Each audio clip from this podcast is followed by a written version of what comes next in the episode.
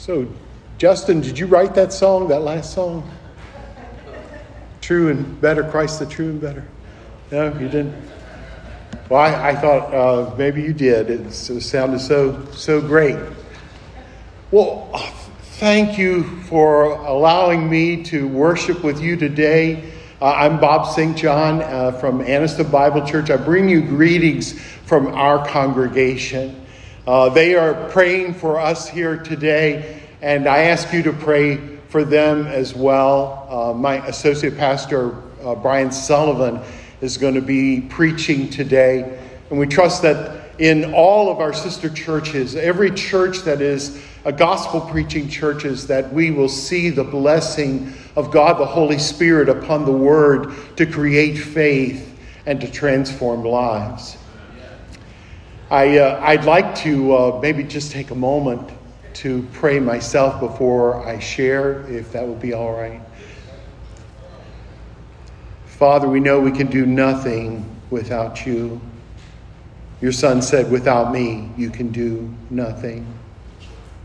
So we ask now for the power of your Holy Spirit, that you would strengthen the gifts that you have given to me, that all of us, Lord, would be before you as those who need to hear your word, that you would rebuke the evil one and all of his distractions and all of his uh, efforts to hinder the gospel, and that you would work powerfully to build us up, to strengthen your church.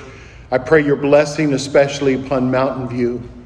Lord, that this congregation would bring great glory to your name that many sinners would repent and turn and believe and be taught and discipled and live and serve you, that many families would be transformed, that you bless mothers and fathers and grandparents here today, that you bless those who are single, uh, Lord, who are giving themselves with the, their time to serve and love you, using their lives faithfully for you. I pray that you would bless those that are with child, and that, uh, Lord, these children would be uh, born safely and in good health, and mothers in good health, and that you would work to cause these children to bring great glory to your kingdom, uh, to increase your name, may it be known throughout the earth. So, Lord, Bless our church. Bless this church in every way.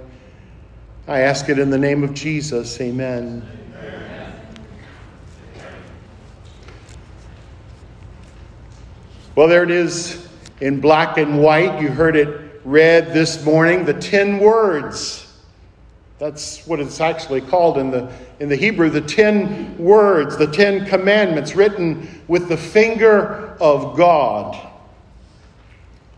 You heard it read just like it was spoken on Mount Sinai while that mountain burned with fire and smoke and thunder and lightning. It was so horrifying that even Moses said, I exceedingly fear and quake. He couldn't stop trembling. The voice of the law is the voice of God. And Israel begged for God to stop speaking. That's right, you can read it in the story there. They begged that God would stop speaking and let Moses speak in his place, in his behalf, because they could not endure what was spoken. Why? Well, number one, the law shows us the righteousness of God. Why was it so frightening? Because the law shows us the righteousness of God. Now, we, we heard the Ten Commandments this morning, and I'm sure that many of you could repeat them. I hope that you all would learn them. Weren't they, wasn't it humbling as we heard God's commands this morning? You shall have no other gods before me. You shall not make any idols, any graven image. You shall not take the name of the Lord your God in vain. Remember the Sabbath day and keep it oh holy. Honor your father and mother. You shall not murder. You shall not commit adultery. You shall not steal. You shall not lie or bear false witness against your neighbor. You shall not covet. There it is.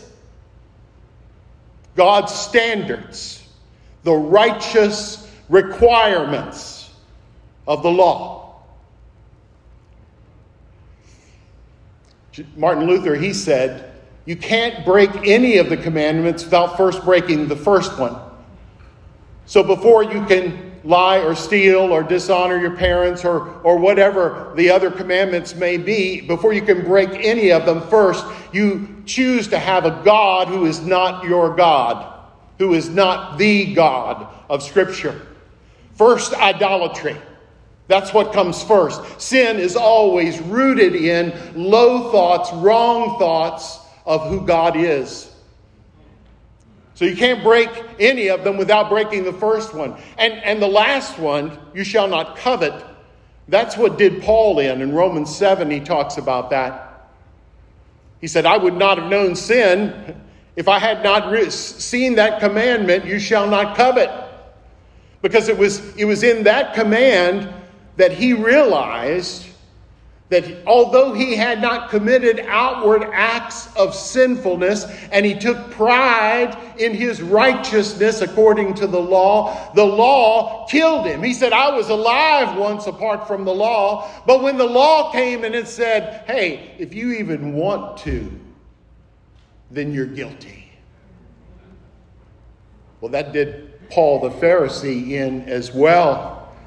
The law is the righteous requirements of God rooted in his unchanging and holy nature, written in stone, permanent, the moral law of God. Yes, yes, eternal, because it, it is from his own character. But also written in the conscience, Romans chapter 2, verses 14 and 15 uh, the law echoes in the conscience of every person. For when Gentiles who do not have the law by nature do what the law requires, they are a law to themselves.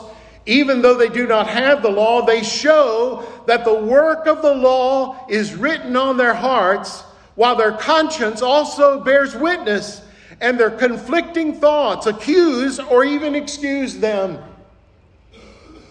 And so it doesn't matter who you are, whether you ever had a Bible or read a Bible or had a Bible read to you, whether you ever heard of the Ten Commandments, because you are created in the image of God, you are a moral agent and you bear in your conscience a knowledge of God's commands.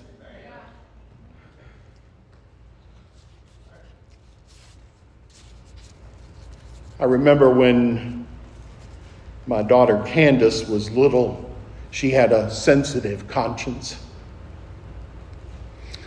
Sometimes at night, when we would put her down to bed, she'd say, Daddy, I feel bad. I'd say, Well, what is it, honey? Let's think about why do you, I don't know. And uh, we'd talk a little bit. I said, Well, tell me, tell me about your day. What, what happened today that maybe is making you feel bad? And turns out it was something mean that she had said or done to her sister, or some other disobedience that was hidden that we didn't know about, where she had uh, broken the authority, rebelled against the authority of her parents. You see, she didn't even have, have to have me declare her sin to her because her conscience made her aware of her sin. That's God given.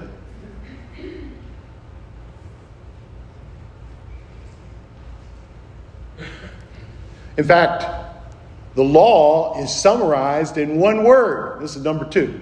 The law is summarized in one word, and that is the word love. If, on your notes, you could write, draw a line between the righteous requirements of the law and the word love.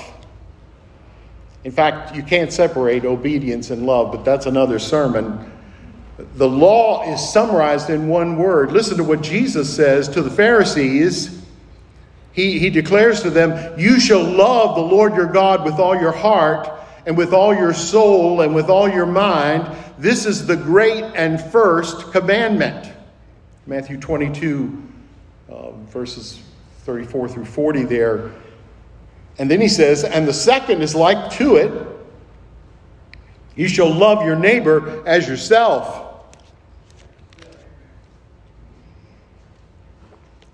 And then he says something profound, which everything he said was profound. But he says, On these hang all the law and the prophets. In other words, no matter what law you can find in the Old Testament, whether given to Adam or given to um, Moses for the people of Israel, no matter what law you can find, it falls in these two categories of loving God supremely and loving your neighbor unselfishly. And in fact, that deals with the two human problems our problem of idolatry and our problem of our selfishness. Uh, and in fact, those can even be collapsed into one because uh, the church father Augustine and, and Luther after him, they, they said that what sin is, is man curved in on himself. That sin so twisted Adam, our father, so twisted Eve, our mother, so twisted that, that man became curved in on himself so that he loves and worships himself instead of God, and he loves and serves himself instead of his neighbor. Man twisted in on himself. That's what sin is. And so we, we break the command, the first and greatest command love the Lord your God with all your heart, with all your soul, with all your mind, with all your strength. But I'm an idolater. And we break the second great command you shall love your neighbor as yourself. But I love myself and I don't love my neighbor. Those two commands, they sum up the law and they search us out. Romans 13, 8 covers that summary too. Owe no one anything except to love each other. For the one who loves another has fulfilled the law. For the commandments, you shall not commit adultery, you shall not murder, you shall not steal, you shall not covet, and any other commandment are summed up in this word you shall love your neighbor as yourself. Love does no wrong to a neighbor. Listen to it. He said it earlier in, in the first verse of this passage that the one who loves another has fulfilled the law. And here he says, Love does no wrong to a neighbor, therefore, love is the fulfilling of the law. Now that makes it simple, doesn't it? Our obligation is to love God and to love our neighbor. But somehow, somehow we are not able to do this. Well, do you have to be perfect to go to heaven? Think about that question. Do you have to be perfect? Do you have to meet God's righteous requirements in the law? That's right, yes. But none of us do. We were born under the law, we're born under sin, and the law proves that I cannot stand before a holy God.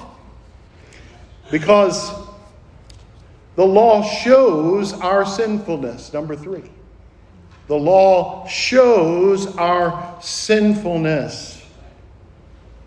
Now, the Lord Jesus gives us two rules for interpreting the commandments. And I could talk about these two rules for hours and hours. I just think it's brilliant, just amazing how the Lord teaches us these things. The first one is the inside outside rule. And the inside outside rule says that not only does God's command forbid the outward act of sin.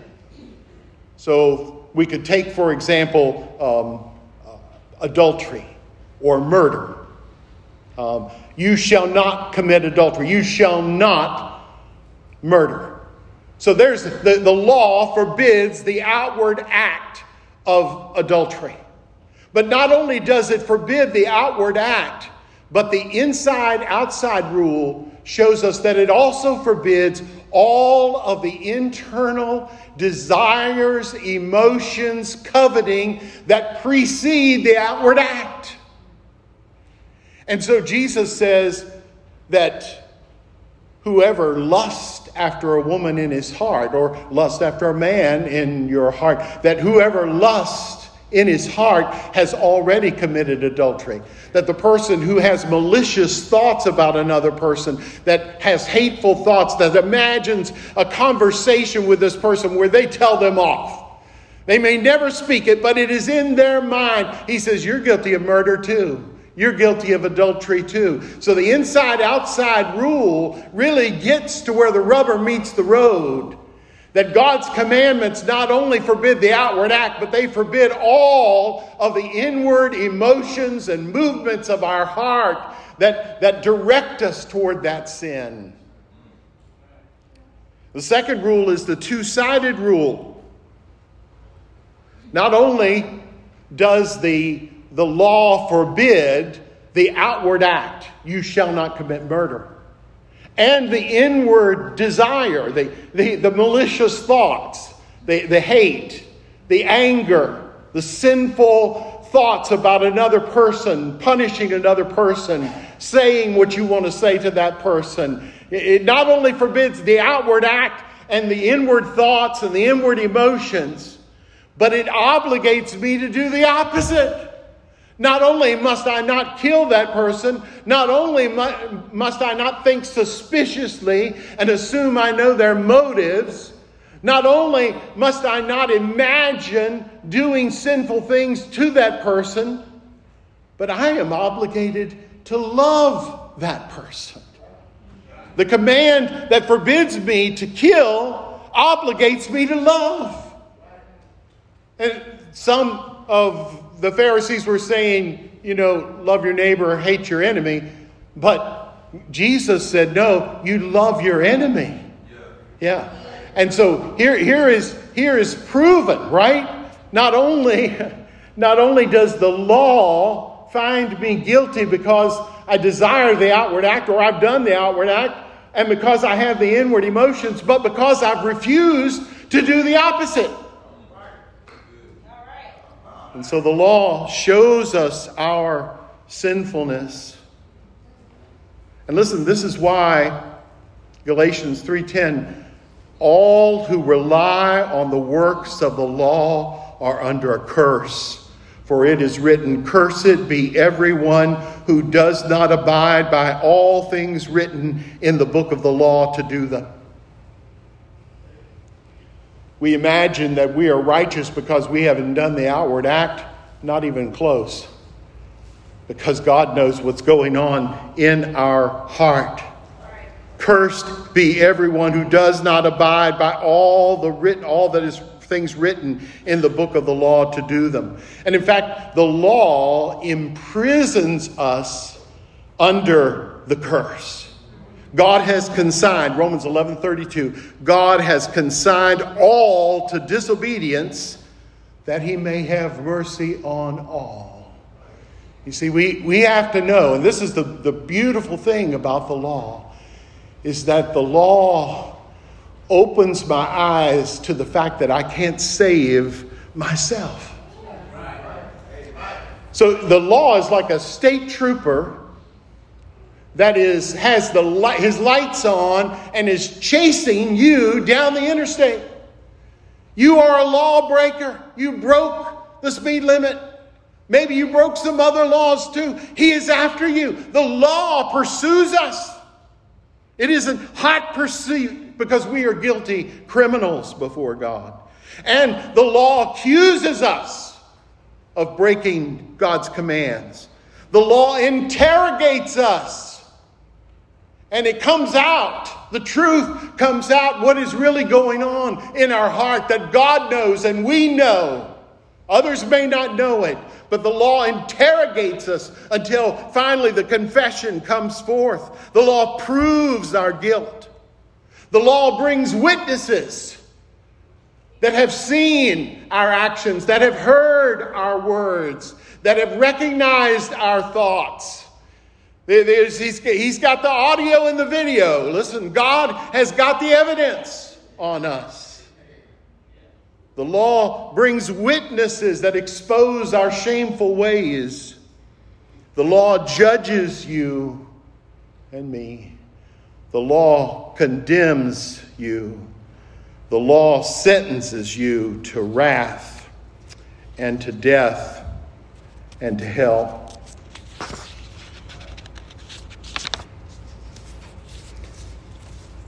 But what is the law really doing? I mean, it is really doing that.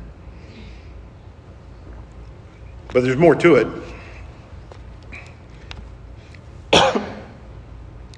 what the law is really doing is shutting down our self righteousness.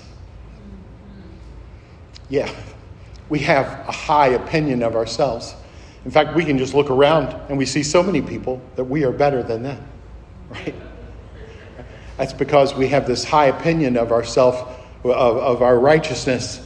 We are self righteous. I tell you, I, I, just cannot believe what I see in our, our culture today in the way of self righteousness.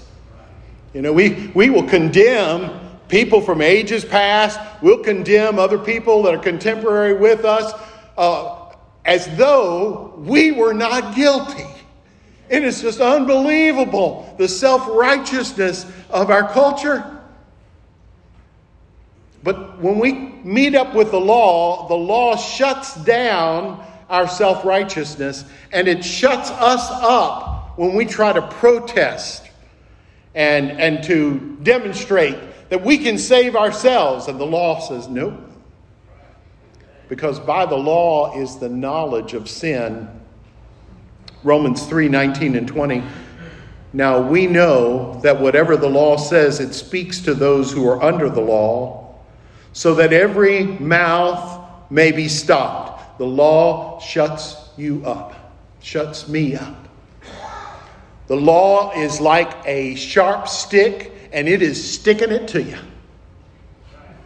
Uh, that's why just reading those commands this morning is convicting. Because we cannot stand before the righteous requirements of the law. So, the law, what the law says, it speaks to those who are under the law. Everybody in Adam is under the law. It is only by the grace of the gospel that a person can be under grace in Christ. Only those who are in Christ are under grace. All that are in Adam are under the law. The law speaks to those who are under the law so that every mouth may be stopped and the whole world may be held accountable to God, for by the works of the law no human being will be justified in his sight, since through the law comes knowledge of sin. The law tells me who I really am. I've just been deceiving myself. I'm just fooling myself thinking I'm a good person. Boy, that is the world's lie, isn't it? Yeah, you're just a good person. You just have had some bad things happen to you, and it's somebody else's fault and not your own. That's just the world's lie. We need to listen to the voice of the law. Otherwise, we'll never come to Christ. Listen, I, I, it is true that you cannot preach the gospel rightly without preaching the law. That's right. If you haven't preached the law, you will not be preaching the gospel. We must hear the voice of the law in order to be prepared to hear the voice concerning Christ, the righteous one, the Savior. So the law is about our works. Our works are never done, they are never enough, they are never righteous. In fact, our works are just filthy rags. So the law is about our works, but listen, the gospel is about the work of Christ, perfect the work of Christ perfect, perfect obedience, his, his perfect work upon Calvary. The work of Christ is completely done. The law says, do, do, do, and nothing is ever done. The gospel says, all is done, believe. And so that brings us to number four the law shows us our Savior. The law shows us our Savior. And here I'm just going to give you some things concerning Christ and the law. I think it's um, well, so much more could be said, but Christ fulfills the law. And this is in a number of levels. You'll notice some overlap in these bullet points. But the law bears witness to the righteousness of God in Christ. You can read about it there, Romans 3 21 through 26 or so. You know, there you, you find that the law, and maybe verse 20, the law bears witness to the righteousness of God that is in Christ. And so uh, Christ fulfills the prophecies of the law. You remember on the road to Emmaus that the Lord Jesus, when he was speaking with those two disciples, how he, he explained to them that Christ had to suffer and then enter into glory. And, and he began to explain to them uh, how he is spoken of in the law and the prophets and the Psalms. And so the law bears witness to the person of Christ, and Christ fulfills the law, he fulfills all of its prophecies, he fulfills its, um, uh, its types and shadows. The law lifts up Christ, shows Christ to us. It shows me what I am. In fact, you know, I try to teach our children at ABC, we do catechisms on Wednesday nights. That, that if you learn SOS, shows our sin, shows our Savior. The law shows our sin, and it tells me I can't save myself.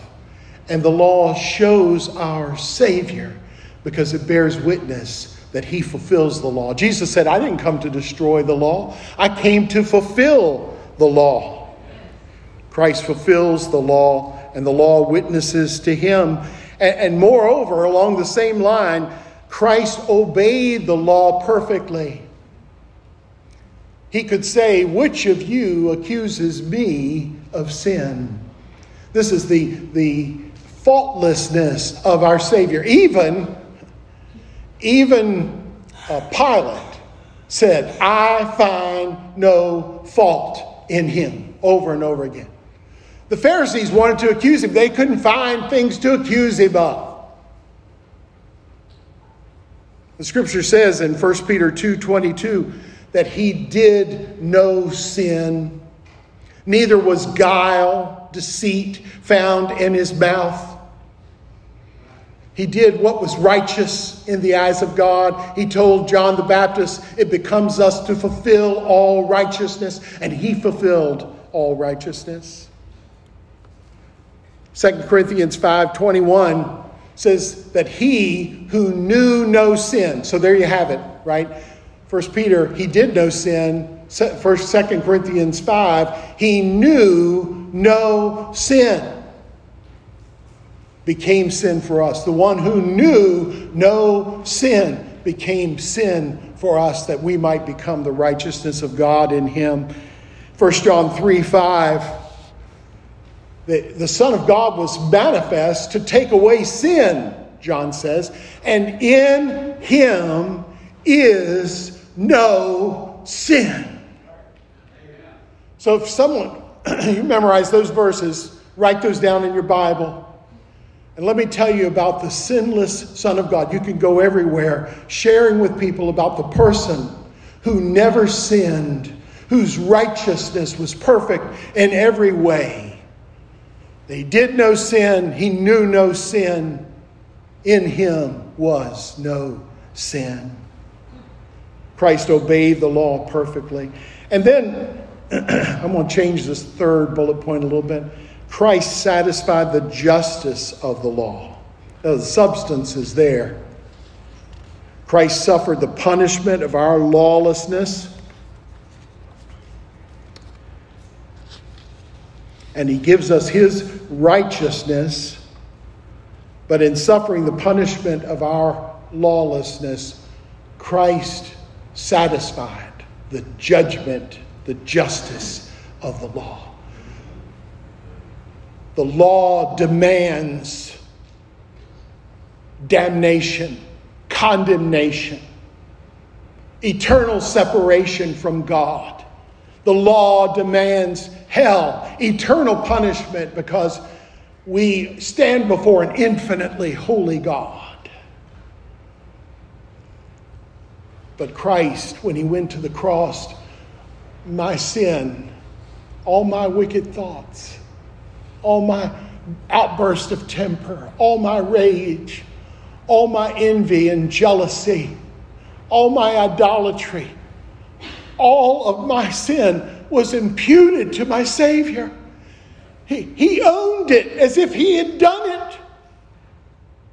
And when I believed in Christ, God imputed to me his righteousness. So that even though I never lived the life that Jesus did, it's been credited to me. As though his doing was my doing, as though his thoughts were my thoughts, and his words were my words, because God has, the Father has imputed to me the righteousness of his Son.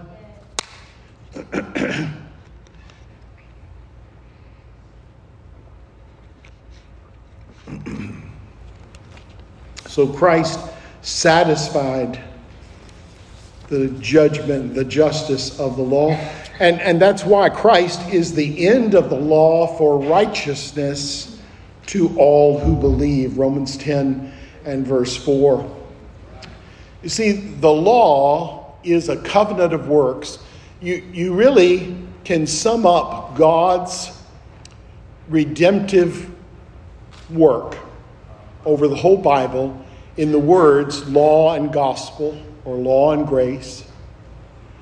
And, and the law, spoken of in that way, means a covenant of works. It was, it was a covenant of works that, that God established with Adam. See, a covenant is a relationship, it's an obligation between two people, it's a bond. And in most of these cases, and definitely in this case, the, the, the price, the punishment for breaking the bond is death. Adam, Adam, our first father, and Eve, they died. They died spiritually. They began to die physically in the day that they broke God's command. It was a covenant of works, and, and they could not meet, uh, meet the standard even though they had no sin nature. They had original holiness. But they broke that covenant of works. Moses gave the commands, and Israel was obligated as well to do that, as well as anyone who joined himself to Israel. And that was a covenant of works. So when we speak of law and gospel, I think Paul has in mind many times when he uses the word law, that he has in mind this covenant of works. And the law is a covenant of works. Do this and you will live. Leviticus 18:5. Do this and you will live, but we can't do it. And it's never done. But the gospel is a covenant of grace. The, the gospel is a, is a covenant of promise made to Abraham, didn't depend on him at all.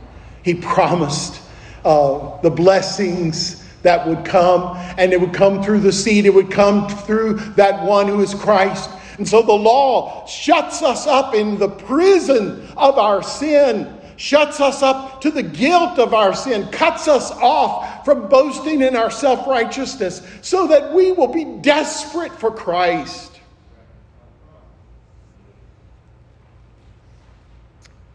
And then when a person does believe, Praise God, Romans 8 1 through 4. Christ gives us his Holy Spirit to fulfill the righteousness of the law in us. What was not possible under the law.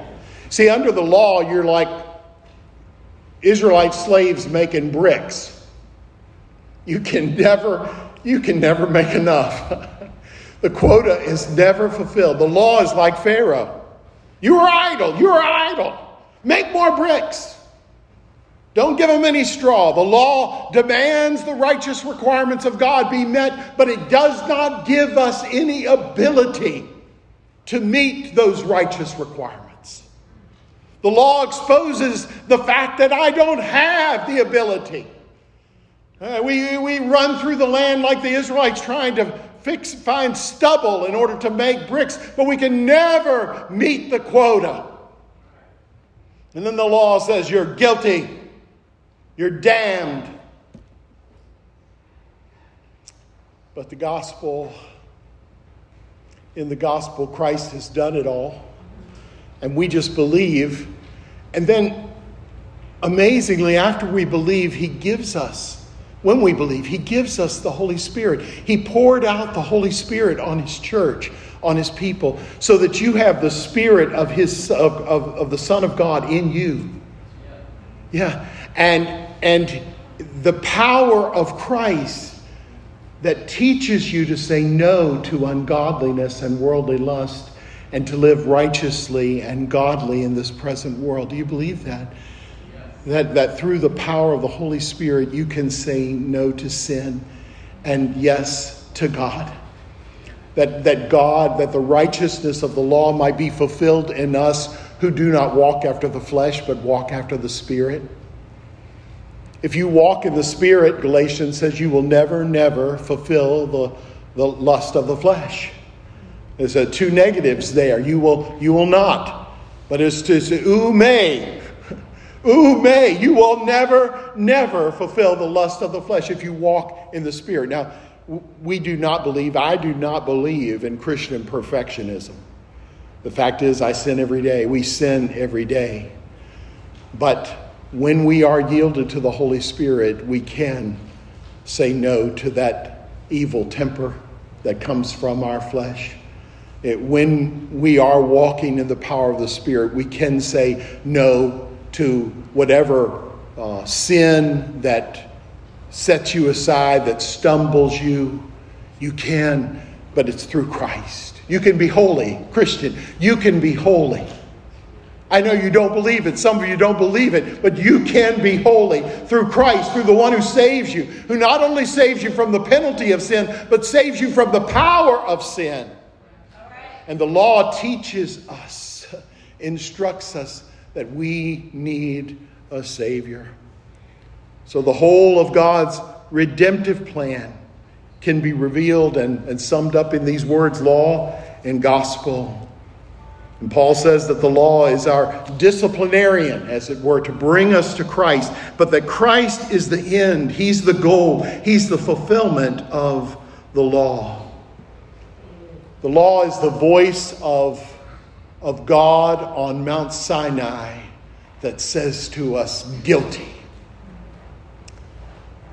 But the gospel in Christ is the voice of God on Mount Calvary saying, forgiven. forgiven.